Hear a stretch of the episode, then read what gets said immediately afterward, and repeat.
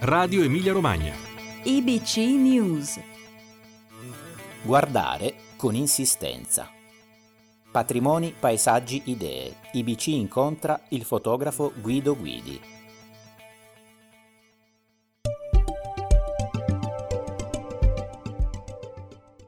Guido Guidi, Cesenate, classe 1941, è considerato un maestro della fotografia. Dagli anni 70 del secolo scorso, con le indagini sull'edilizia spontanea della Romagna orientale, sul paesaggio della strada Romea e della via Emilia, sulle aree industriali di Porto Marghera e Ravenna, sui paesaggi interposti tra i centri urbani europei, Guidi ha fatto scuola nella ricerca fotografica sui territori marginali, laddove in apparenza non c'è nulla che meriti di essere guardato con attenzione.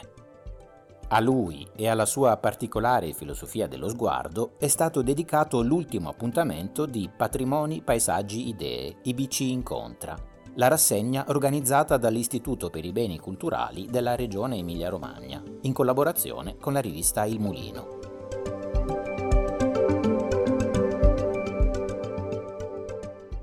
Dialogando con Daniele De Luigi, curatore alla Galleria Civica di Modena, Fondazione Modena Arti Visive, con Antonello Frongia, docente di storia della fotografia all'Università Roma 3, e con Laura Moro, direttrice dell'IBC, Guido Guidi ha raccontato il rapporto che instaura con i luoghi che attraversa durante le sue esplorazioni, tra cui quella che di recente ha concentrato nei tre volumi dell'opera intitolata Per strada, pubblicata dall'editore inglese Mac, frutto del suo girovagare intorno alla via Emilia e del lavoro di scavo dell'ingente patrimonio di immagini costruito nel corso degli anni. Un archivio che assomiglia decisamente a un laboratorio, aperto volentieri alle interazioni con gli studiosi del paesaggio e i cultori dell'arte fotografica.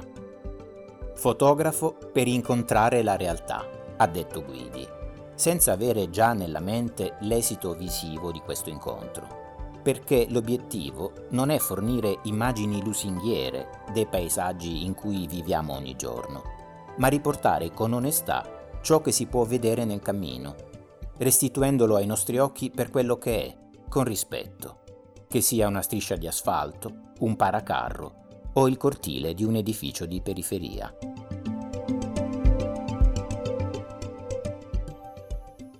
Guido Guidi, nel suo recente libro fotografico sulla via Emilia, lei ha scelto come prima immagine quella di un vecchio portone di legno leggermente aperto, in modo che si intraveda appena l'interno. Secondo lei la fotografia deve restare sulla soglia o può spalancare le porte della visione?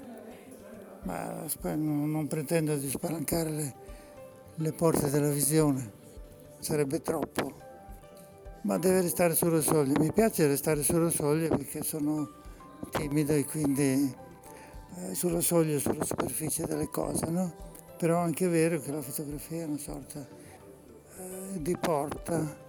Sì, io sono di qua dalla porta, devo dirlo questo, devo affermarlo con la fotografia.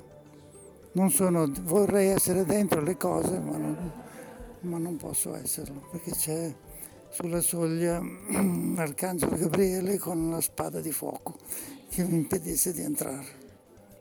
In un'epoca in cui lo sguardo dei più sembra attratto dagli schermi e dagli eventi, perché lei insiste a guardare i luoghi reali, quelli più marginali, dove sembra che non accada nulla?